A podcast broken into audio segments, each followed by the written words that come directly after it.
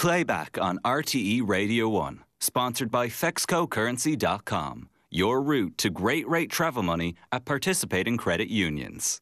Good morning. On Tuesday evening, after a six hour meeting, the FAI made their decision not to renew Vera Pauw's contract as manager of the Irish women's team. As they awaited that decision, texters to Drive Time made their feelings known. Well, the text line is full of support for Vera Pauw, Cormac, um, and that's all we're getting really to 51551. I'll yeah. just give you a sense of some of what we're getting. Uh, one person says, uh, Are we mad even thinking of letting Vera go? Does the FAI think we can get anyone better? She's been great and she fully deserves another chance. To hear this from Bob. She did miracles with the team, almost drew with the hosts and Canadians, but the FAI could fire her. What's new, says Bob. Let mm. us know what you think about VP's future to 515. However, it was not to be, and no reason for the decision was given by the FAI. On Thursday evening, pushback from Pauw. Just a moment ago, a statement has been put into my hand, and I must say it's remarkable. Well, within the last few minutes, Vera Pauw has issued a lengthy statement in response to that decision. She highlights many uh, happy memories from her time as a coach, but makes some stinging criticisms of the FAI. And let me read you some relevant passages. Vera says, despite committing to issuing an offer to me, the FAI reconsidered their stated position and I never received the promised offer. I believe the FAI made some major mistakes by directly overruling the tasks of the coach. Unfortunately, says Vera trust broke down between me and certain people in the FAI. I believe that the review process, which the association has carried out, was flawed, and that the outcome was predetermined, she says. She goes on to say, Indeed, some discussions were held with players and staff before and during the World Cup, which undermined my position and had an impact on our team building process. That is perhaps for another day, she says. On Morning Ireland yesterday, this summation from Mark McCadden, soccer correspondent with the Irish Star. Serious questions have been raised um, by Vera's uh, statement yesterday. It, it really is, a, a, she has really come out swinging here. And later with Clare, this reaction from former Ireland player Jackie McCarthy O'Brien. Disgraceful, Clare absolutely disgraceful. Um, we get to our first major tournament. It's 50 years in the making. We have a successful manager and she gets sacked. You know, it's it's it's it beggars belief. It's like eating bread is soon forgotten. And a constant hum in the background to all of this the relationship between the manager and the players, how much of their input had fed into the FAI's decision. Also with Claire, Gavin Cooney of the 42.ie. But what do you think it says about her relationship with the players that they're not mentioned here? I mean, the the relationship is broken. To be quite honest with you, I think that was evident. That was probably evident in the gaps in public statements and the lack of full throated support from players during the World Cup, and it's it's been evident since. I mean, there have been no kind of public statements on Instagram or social media from the players thanking Pauw for her time. We know there were significant complaints from players to the FAI um, about Pauw's preparations and methods around the World Cup, um, and obviously, and she doesn't really, you know, thank, doesn't say a whole lot about the players. She does praise the quality quality of the players at the start of the statement. Um, but yeah, and says like the team is in a good position to build on success now and go on and, and be successful. But uh, no, there's no there's no individual thank you to any individual players certainly. Okay. However, that view, it's fair to say held by many, would be tempered somewhat by Vera Pauw herself. Yesterday, she gave a lengthy interview to RTE soccer correspondent Tony O'Donoghue, clips of which were on the News at One and Drive Time and she talked about how she saw her relationship with the players. Well, everybody knows that the bond between me and the players was, was so good. And there was space for friction, and there was space for uh, discussion, and there was space for joy, and there was space for laughter. Um, but now I've, i just felt the players drifting away um, in, um, in their, their, their looks to me and in the way that they were dealing with it. And I found out that behind my back, all things were happening. Do you feel? Do you feel betrayed? Yes, I, I felt betrayed. Yeah, yeah.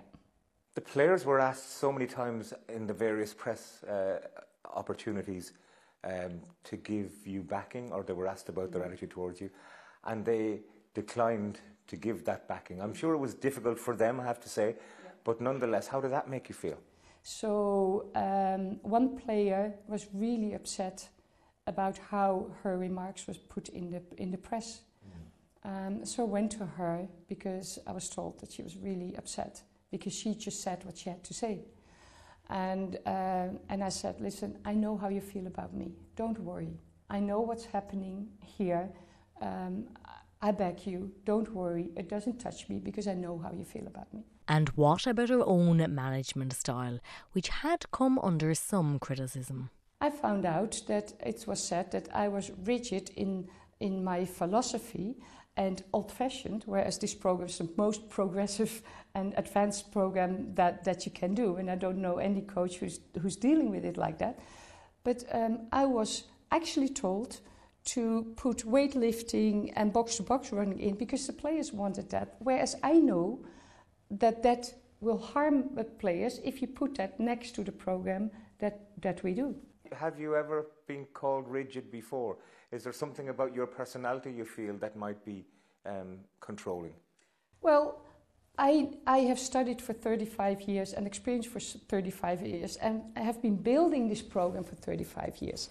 Um, it's not that it's always been the same and I don't want different. It's so different now than it was in South Africa and, and before that. It's been developing and developing, and I've introduced all new things into that program to make it better and better and better. And that, therefore, the effect has been so good. Vera Pauw talking to Tony O'Donoghue. Well, joining Cormac on Drive Time to give her reaction, Orla McIlroy of the Irish Daily Mail and Mail on Sunday. That's one point that Vera herself makes. She was asking uh, the FAI for uh, some sort of a commitment, uh, some sign, uh, some sort of uh, answer, yes or no, and she says she didn't even get a month to get her ducks in a row. Orla. Yeah, and I mean, she says now that she's lost two, lost out in two jobs as a result. She was waiting to hear from the FAI. She seems to be under the impression that she was going to be getting a new deal, and as a result, was waiting to hear from the FAI on that matter. Like the whole thing dragged on way too long. They were talking about it, they weren't talking about it, then they were talking about it again, and then it was stalled before she went out to the World Cup. And I think that left her. I mean, she says she felt undermined at the World Cup. I think that's one of the issues that did undermine her because she went out there with everybody knowing knowing that the FAI had talked to her about a deal and then decided to pause those talks.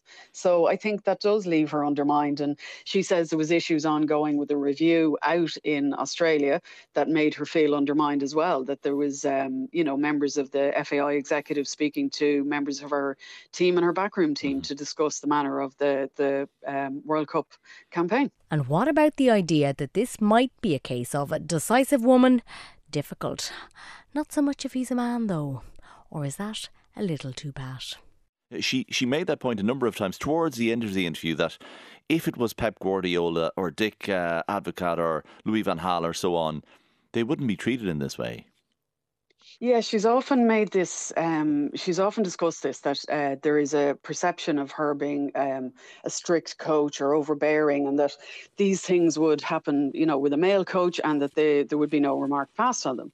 And it's something she, you know, she's discussed this before previously when the allegations came out from the US about how differently she's treated and how she feels that women coaches are treated entirely differently from male coaches. The male coaches behave in a manner that is far more robust on a on a daily basis with their players. For example, the the, the you know the debate with uh, the sideline issue with Katie McCabe would probably happen regularly in a men's match and wouldn't be passed comment on. And, and an awful lot was made of that, which Vera has now said is is not you know the the mountain that it was. It was more of a molehill. Mm-hmm. She said that she's spoken to Katie, that Katie accepts that she has made a mistake. You know, and the mistake probably was that doing it so publicly. Um, you know, she's within her rights, obviously, to ask for substitutes if she wants to, or to you know to give her opinion to the manager. But as Vera said at the time, she's the manager and it's up to her to decide what, what the situation is. However, for Irish Times sports columnist Joanne O'Riordan, also on the line, football, just a tough business. You know, I know she was very much saying that she wanted the FAI to give her an answer all the way back in March about whether she was going to go ahead or not. And if they told her no, she was probably going to do the job anyway that was put to her. Again, that's probably an awkward situation you don't want to be involved in. Like, what job would you go into knowing that you're going to be fired in five months' time? Would you say, I'm going to go in and do the best I possibly can? Mm-hmm. You probably might lose a bit of interest after a while. Um, but look, again, it, it, we don't know because that situation has never popped up. She was never told no, you know, at the month of March. And I mean, it's not exactly a rare thing in sport to be told you might be getting a contract, but we'll see how it goes. And then it goes back on it. You know, I mean, Ronald Koeman. I remember when he took Barcelona in charge for the second time, he had a meeting with the president, and the president said, We'll definitely give you a contract, absolutely. And a month later, he fired him on an airplane. Um, and they had to meet up again the following month because of the 1992 celebrations. And Ronald Koeman said in, in the press, I actually don't like him at all. Um, yeah. So, you know, that's that could be just the way it goes. But, you know, in terms of our argument with football and HR, it kind of didn't really wash either. I mean, if you had the likes of Todd Boehly, you know, and he treated Graham Potter, you know, just saying, all right, good luck, I've given you everything, you're actually terrible. Like, that's football. You know, I mean, yeah. that's very much something as well that, that, you know, football and HR don't exactly go hand in well, hand. The, the worst. Mm-hmm. Now, the FAI have said that they will not be responding to any of this until the upcoming men's international games. But who knows? Oranges for half time at the ready. Back in a bit. Welcome back. Do you find yourself walking around with a Ziploc bag of carrot sticks or maybe chopped chorizo, all to shove into the mouth of either yourself or a loved one? Hangry. Not pretty, and yes, it is a thing because there's a couple of people in my life who uh, like suffer from this regularly uh, to the point where I know, you know, if they're acting in a certain Keep way, away. my first question will no, my first question will be, "When was the last time you ate?" And immediately, this the whole problem is solved. Like everything has been solved because yeah. it's just a question of a sandwich. That's all we need here, and everyone can just move on. But it happens yeah. regularly. So I'm just wondering, is it, you know, is this something that some people suffer from, or is it just that some people are less less aware of, you know, making sure that they eat? I, I I think it's just that we're we're we're not very good at eating regularly, and I do mm. think a lot of that is modern lifestyle. And I think people uh, we tend to think hunger is something that just gives us calories and energy. Um, but the thing is, that feeling of hunger is is is it's an aversive signal. It's really unpleasant, and the reason it's unpleasant is that's your brain sending you a message. I need nutrients. I need glucose. Please eat something now, or else I'm going to start malfunctioning which really is what happens. And we just ignore it. And, and we really kind of need to get into that thing of listening uh, to when we are hungry, hungry and thirsty. They've kind of evolved for a reason. There is one theory um, that, you know, why is it that, you know, we get angry uh, when we get hungry? And from an evolutionary perspective, it's thought that, um, you know, when there's a sparsity of food and we're competing for food, it makes more sense for you to be aggressive and angry in your search for food oh, because you're more likely to survive. My Although we can tell Cormac right now that that's not the case anymore. Well, hurry up and finish the bloody question. That's Dr. Sabina Brennan, a psychologist and neuroscientist. And Cormac, yes, hands up, he can be hangry. For me, actually, it feels like I'm in a tunnel with diminishing light when I'm hungry, and the darkness is closing in on all of the other priorities. Such whether, a drama queen. No, I you swear really to God. Are. I swear to God. So it could be arriving at a destination, or it could be bringing the kids to school, or whatever the case. And it just, yeah. if I'm hungry, it's just, just get it done, or I'm not going to do it until I get a ham sandwich. And that's oh well, that's good. I mean, you're you're responding. you don't get that little red light, do you? Oh, I do. that little red flash. I always get yeah, the red yeah, light. I've been there for for, for, for, for, for, for different reasons. Hunger doesn't particularly do it to me. But yeah, look what carry a healthy snack around. Yeah. Um. Yeah, Cormac. Do you know? Just carry. yeah. I feel like I'm I'm kind of in the middle of a little personal war here. but look, you know, a really I'll interesting do, thing. Don't worry, thing Sabina. Study, I'll, I'll yeah, deal with this off air. I'll deal with this off air. After my ham sandwich. oh, we're all in the middle of that dynamic, Sabina. You're not alone there. With Ray, U2's Adam Clayton. He is an ambassador for Elephant in the Room, a mental health awareness initiative. And he spoke very honestly about melancholy and his own difficulties with alcohol. I, I always find it very hard that if one is in a in a in a positive situation, it's very hard to to then talk about something negative. Mm. And you know, there was a there was a lot of good news in my life, Um, but I suppose that the secret was that I was incredibly unhappy and unable to deal with it and accept it. And of course, I thought, you know, alcohol w- w- was the way forward and that that would solve the problem. And it was my friend. But in the end, of course, it, it wasn't. And, you know, I eventually went into treatment and turned things around. And at the time, not many musicians were talking about that. And you know, some musicians had, had come through it. I mean, obviously, a musician like Eric Clapton, who was very public about his recovery, um, was of support to me and, and was an example to me. But now I think many more people have come through it and and you know they've they've crashed and burned through alcohol or or or, or other addictions, um, and it it plays into you know mental health issues, mm. and and I think it for me, it always came from a melancholy and, and a low level depression. And I know people suffer from, from very extreme forms of depression where they can't even get out of bed. Um, I, I, to be clear, I wasn't I wasn't in that category, but I, I was suffering enough that I would have days where it was very hard to do anything. Um, and you know, if I was working, I could I could you know, I could make myself do that and I could get over it. But if I wasn't working, it was hard to be motivated. And and I and for me, I had to find good ways, good coping mechanisms, and I had to find a community of people that I related to and and could talk with, and and that was people that I found in in various fellowships and. Um, everyone has to perhaps find their own way, but but certainly seeking the help is the first step and the form of help that that works for you is is something that you have to you know you have to try yeah now he is 25 years sober, but he is also still a rock star and the high of performing in front of thousands of people. How do you decompress after that? the energy of, of those 80,000 people and, and that's you know that's when you're playing football stadiums is it is an amazing thing, and and it is in and of itself addictive. I think, mm. um, and you, you, hear that and see that time and time again with with artists.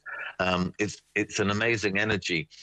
Uh, I'm I feel like U2 is very lucky because we we did not think our career would be as long as it has been. So we've seen it from all sides, and I think we can all you know we've all we've all had a little bit of madness along the way and i think we can now do the show know that we've we've done a good job and know that we've got to conserve our energy for the next day mm. and i i don't find any kind of um, i mean it's it is it is what you're used to but i don't find that, that there's any contradiction for me in going mm, yeah I, i'll have a, i'll have a cup of tea i'll enjoy it and i'll think about you know what's just happened to me and i'll just let let the energy seep out. You know i might depending on where i am see you know some late night chat show or something which which, which which sends me off to sleep fairly quickly. Name it name and shame. No. First Night Nerves, on the other hand, they are facing into their first residency at Vegas. I would come to that with the knowledge that the last time I was on stage was was was 2019. That's a long time ago, and although you know we've been practicing and rehearsing this show, you still, or rather, I I still think well something could go wrong. I could you know, I could forget how to play the songs, you know, you fall over, whatever, you know, nobody could turn up. Yeah. So, so sold out. It's sold out. Just so you know, Adam, it's sold out. The first the first night sold out. Just so it's highly unlikely that nobody will turn up. So you can you can scratch that one off your list. well, that's true. Well, it's de- it's, de- it's definitely going to be you know a, a, a, night of sweaty palms yes. and sweaty armpits. But uh, but once once you know once you're through the first five or six numbers, you forget all of that, and yeah. it's it's just you know you enjoy the, you you enjoy the love that's mm. coming off the audience. And back in the day, would you have drank the first night nerves just to dilute the first night nerves? No, actually, I, I really didn't like to go on stage in an altered state. Okay. It was more what it was more what happened afterwards. afterwards. It was it was that sense of release um, and and trying to fill that void of of you know afterwards feeling you know you've achieved something i mean gosh you've managed to stand on stage for two hours and play a few tunes but it feels like you've achieved something and, and, and you want to celebrate well, it Incredibly modest. Now, he has always gotten solace from nature. He grew up in Malahide. He liked to wander around the grounds of the castle. But back then, this was verboten. He wrote the owner a letter. Dear Lord Talbot, you've got some lovely woods, and I really like walking in them um, and collecting, you know, chestnuts and conkers and stuff. You know, surely we could come to an arrangement. So he said, Yeah, come over for some tea. I, I, suppose he wanted to make sure I wasn't going to be carving my name in the trees with a knife or something. But he then said, Yes, you, you can come in whenever you want, and uh, I'll give you a little note. And if the gamekeeper comes after you, show him this letter from me.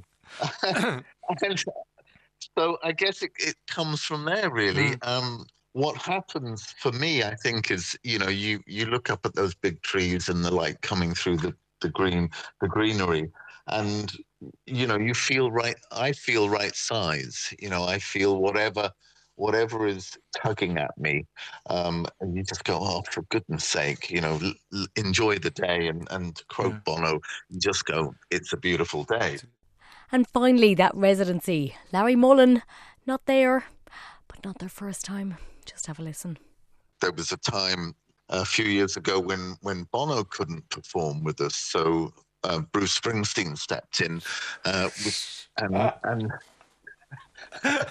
um, There's one of your best lines, Adam. Yeah, which which which was you know is, is quite a strange one as well and and actually chris martin did a turn as well right, with us okay. so you know which is kind of quite quite an extraordinary thing for yeah. for U2 to play with those people as well so it, it does happen. Now that's what you call a stand in. You did ask, Ray. That was Adam Clayton, Ambassador with Mental Health Initiative Elephant in the Room. This has been a week dominated by deaths on our roads. Young people, older people, and children, leaving families and communities devastated and bereft and it is difficult to know how to cover such tragic loss of life on our roads. On Thursday, Claire Byrne spoke to Paula Hillman, Assistant Garda Commissioner with responsibility for road policing, who started by offering her condolences to all of the families of the people who've died on our roads in the past week and this year we know the investigations into most of those incidents that you mentioned are still ongoing. So I want to talk to you in general terms about what's going on on our roads. And can you tell us, as of this morning, how many people have died on our roads this year? Just to re-emphasise that, yes, anything I say from from this time forward, I'm talking in general in general terms, not in, in any specifics. Yes. Yeah. Um. So yes, uh, uh you know, tragically we have seen 125 people have been killed on our roads this year, and I, again we're really conscious that while I talk about numbers, every one of those is a family, a community, an empty seat at the table. But to put it in context um, for for your listeners, that's uh, 24 more people from the same period last year, from 2022. And if we go back to 2019, the pre-COVID, it's actually 39 more people have been killed on our roads from from 2019, which is before COVID. So we are seeing, as we've moved out of COVID, just those changing behaviours on our roads. And Claire asked her just why she believed these figures were so high. I think it's a, a mixture of, of, of, of, what we know causes um, causes collisions, and then um, then the, the, greater the speed, at times the, the greater the, the, the, impact. But you know, we know people are speeding, and speed limits are not targets. That, that they're there as a guidance, but also take into account the road and weather conditions. And when we look at some of the things we're seeing about speeding, it's it's not people just over the speed limit. Um, you know, if we look at the um, even the, the, the August Bank Holiday weekend, I was looking back on that, and we detected over 1,700 people speeding during that one bank holiday weekend but one person was doing more than 200 kilometres an hour. You know, so it's it's not oh I was just over. So speeding, um, drink and drug driving as well, and people taking that risk wearing your seatbelt in terms of fatalities. One in five people uh, have not been wearing their seatbelt, and people being distracted. Those those are the those are the key things that cause road traffic collisions. when you say distracted, is, is that uh, by from using their phones in the main? It can be, it can, but people can be uh, distracted by other things. For us, yes, the, the, there is the, the offence of using your mobile phone um, whilst driving, but also, you know, people can be distracted by something else in the car. They can be distracted by something outside, and we are starting to see um, people, and we have seen it, people um, FaceTiming, watching TV um, as they're driving as well. So, you know, driving is one of you know it's one of the most um, serious things that, that we do in life, and, and we take it for granted. You know, we, we get it behind the wheel of a car and, and we go wherever we're heading. But you know, it, it is one of the most um, important things we do in life in terms of looking out to come home safe and ensure that other road users are safe as well. About that shared responsibility yeah. for everyone using our roads, not just drivers. Assistant Garda Commissioner with responsibility for road policing, Paula Hillman, with Clare. Back in a bit. On Wednesday, anorak time, Mac in a sack, or perhaps a wee belted number. It was the much anticipated Electoral Commission report. I know, stop press. But democracy in action and kind of fascinating. Its recommendation the number of TDs to increase from 160 to 174. Constituencies increase from 39 to 43, and wait for it changes to constituency boundaries. Mm-hmm. Paul Coors salivating. However, not everyone was happy. On Morning Ireland, Cian McCormack spoke to political analyst Odran Flynn, who was not in the least impressed with such a small increase in TDs. I do not understand it. It's the most ridiculous uh, electoral boundary commission I've seen in my lifetime. Um, the commission were allowed to do 172 to 181 they haven't even reached the situation where the population, that the population as of today, is in fact falls well short of what the number of seats it should have. Okay, the Constitution says there should be on average one TD to represent every 20 to 30,000 yeah. people. 16 of the 43 constituencies have breached the 30,000 30, maximum. Yeah, the 30,000 actually. The 30,000 is per you know, is constitution there has to be one TD for every 30,000 people. The, as a whole, it does meet that just about. But individual constituencies, 16 of the individual constituencies have variances up to including 8%, which has never happened in the history of the state before. And I've no doubt whatsoever it will lead to court challenges. So, was the answer more TDs? Also with Cian, political campaign strategist Dermot Ryan is it a case of reading the room here? Is there an appetite for more TDs? Look, I think if you were to ask uh, most person on the street, they, wouldn't say to you that they, that they need more politicians. And I suppose that's going to be a challenge, and that's a broader co- conversation, I think, about how we organise elections, about our democratic system.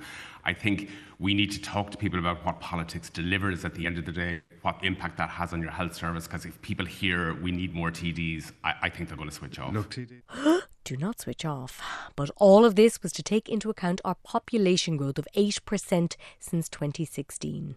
Later, with Clare, chair of the Electoral Commission, Justice Mary Baker, and as she outlined, they could only work within the parameters of the Constitution. First of all, we are constrained by our terms of reference, and these terms of reference are constitutional restrictions and statutory restrictions.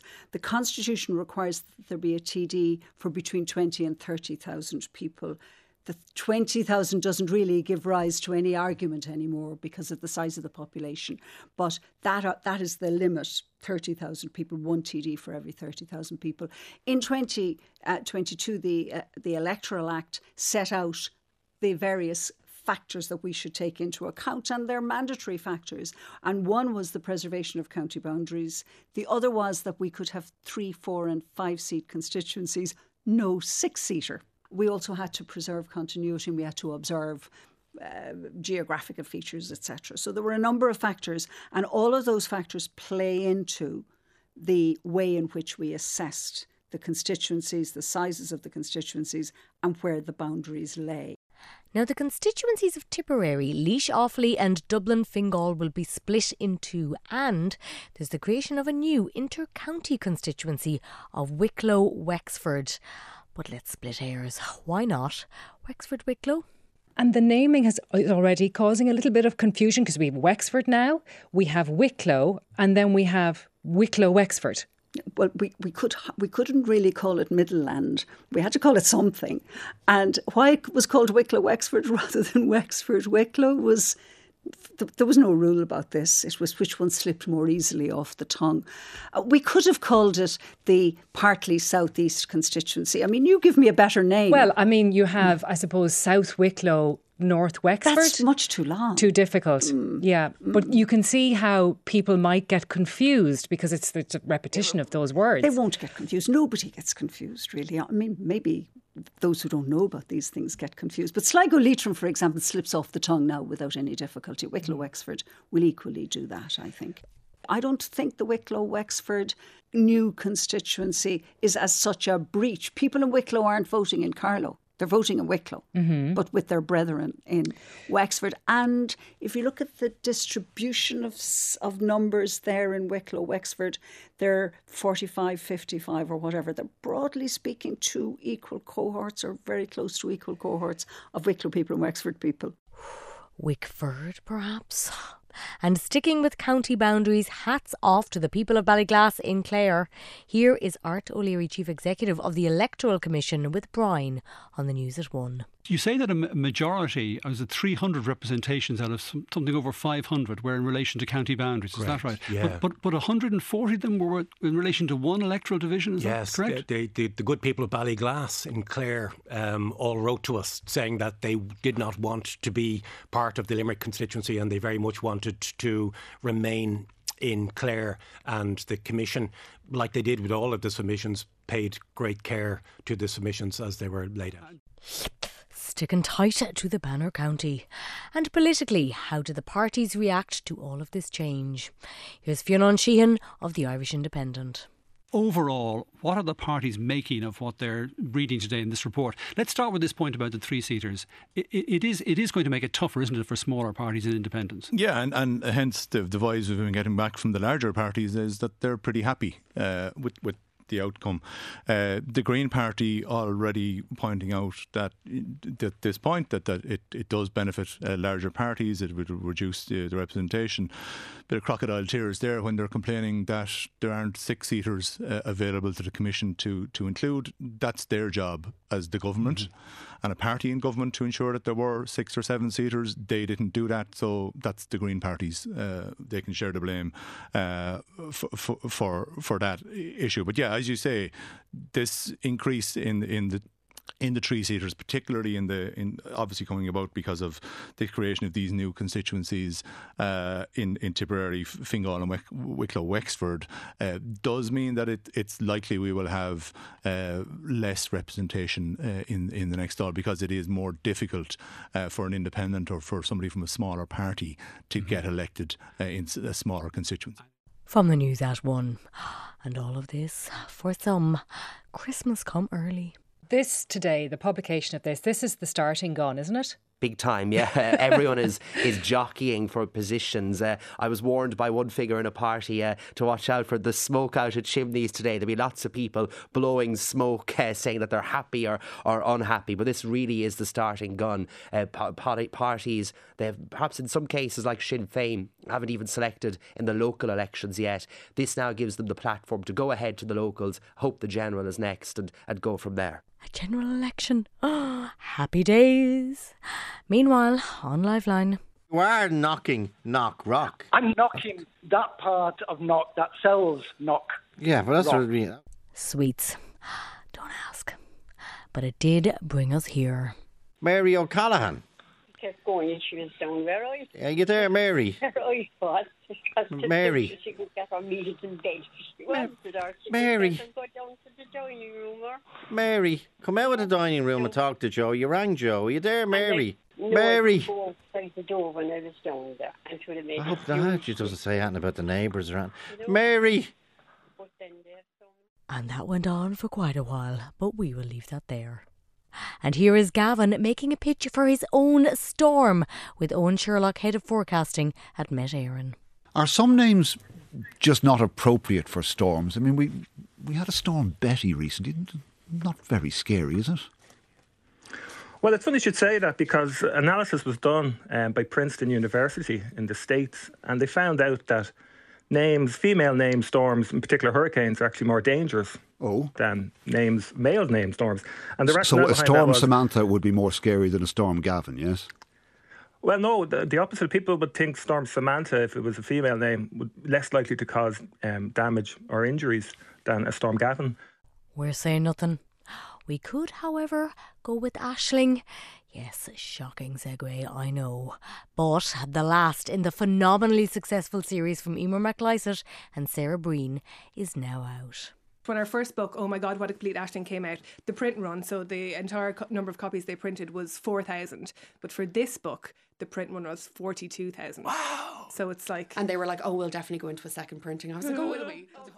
Its title, Aisling Ever After, book number five, and there are bits they admit now of both of them in Aisling. I traditionally have always been more of an Aisling than Sarah. really? Uh, but then I think as we've gotten older, Sarah's some of Sarah's more Aisling characteristics have come out. She is obsessed with the weather and whether or not her washing is going to be dry. I do a lot of laundry, okay? It's very important to me that I don't use the dryer. Yeah. So I am like religious about checking the um, weather forecast. In the second book, there is an instance where um, there is a fire in a house because of an uncleaned lint trap in a dryer, and the person in question is afraid to tell Aisling because she would never a use the dryer in June or b not clear out the lint. That's like literally comes from me. Yeah. yeah. I'll sometimes text Sarah and be like, "Do you think I should put out my clothes?" And she'll be like, mm, "Yeah, I think you'll be okay." You can't beat a good drying day. In fairness, and one person who might be wanting to get their hands on this, the Dáil summer recess isn't over yet. You know. One of my friends, who's a friend from home, I've known him for years, lives in Canada, happened to be on holidays in Vegas. And he sent me a text and he was like, I'm in Vegas, you'll never guess who's by the pool. And I was like, who? And he was like, Leo Varadkar. And then he goes, and guess what he's reading? He was reading the, this was a good few years back. He was reading the first, oh my God, what a complete Aisling book. And I was just like, I really don't believe you. So he just said, he said, don't like share the picture around. Yeah. The man's on holidays. Uh, but here it is. And I was like, okay, I believe well, you. you do one of those surreptitious selfies. Yeah. And just lean your head to the left a bit and get the, in yeah. the background. Oops, I didn't even know you were there. Uh, so he's a fan. Well, he was back then. I yeah. don't know. maybe but, he's maybe he's rushing out to a bookshop this morning no, to get a But he'd be crazy not to.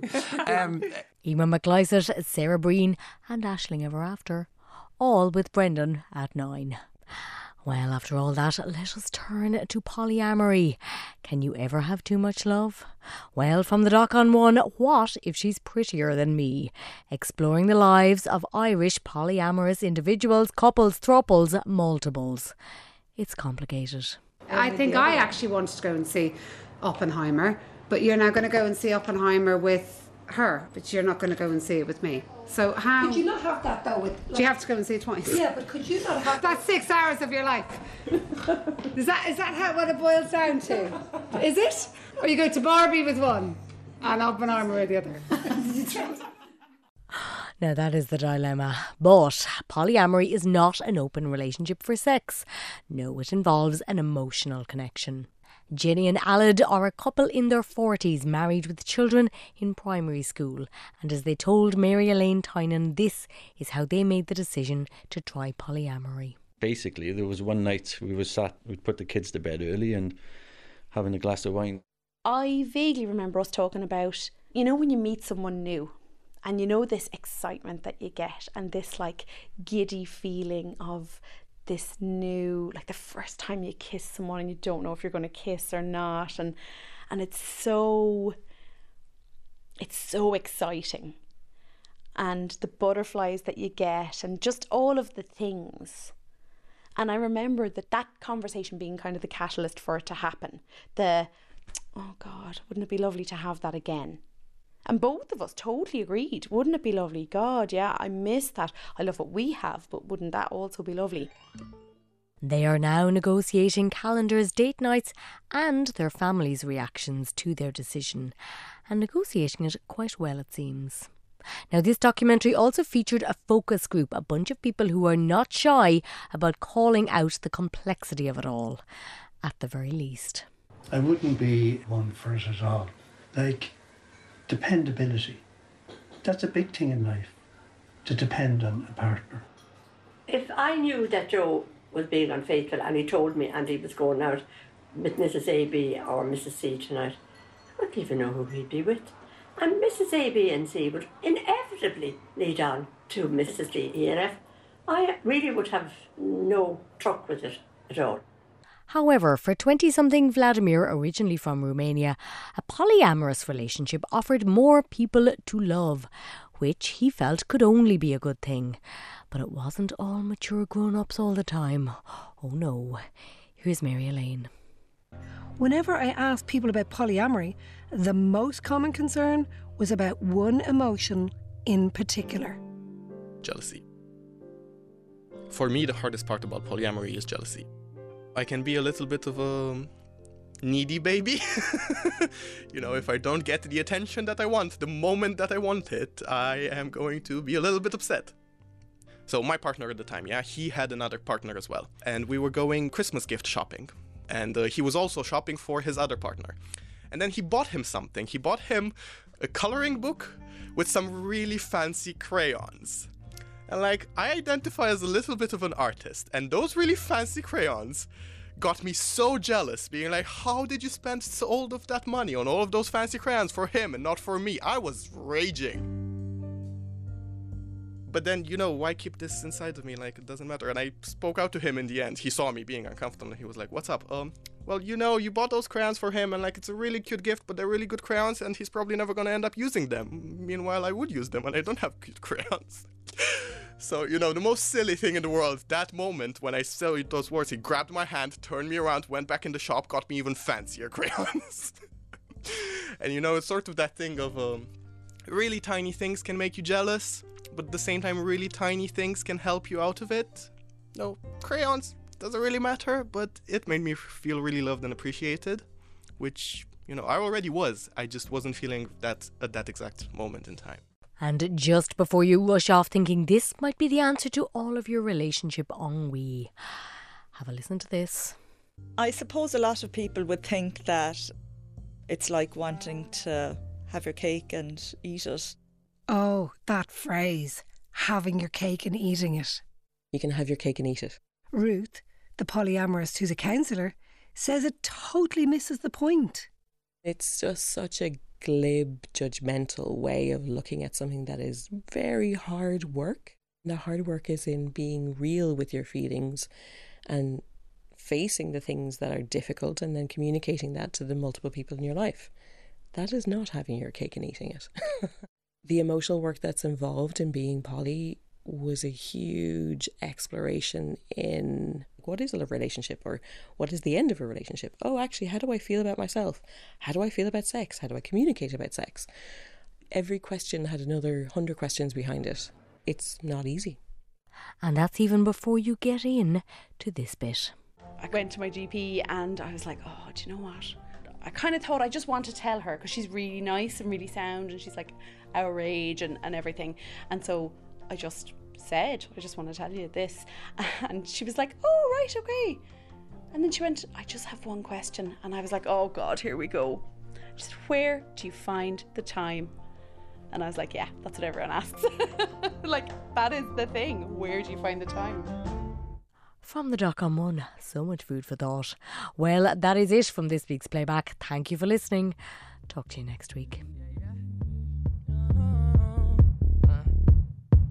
shirt, now red.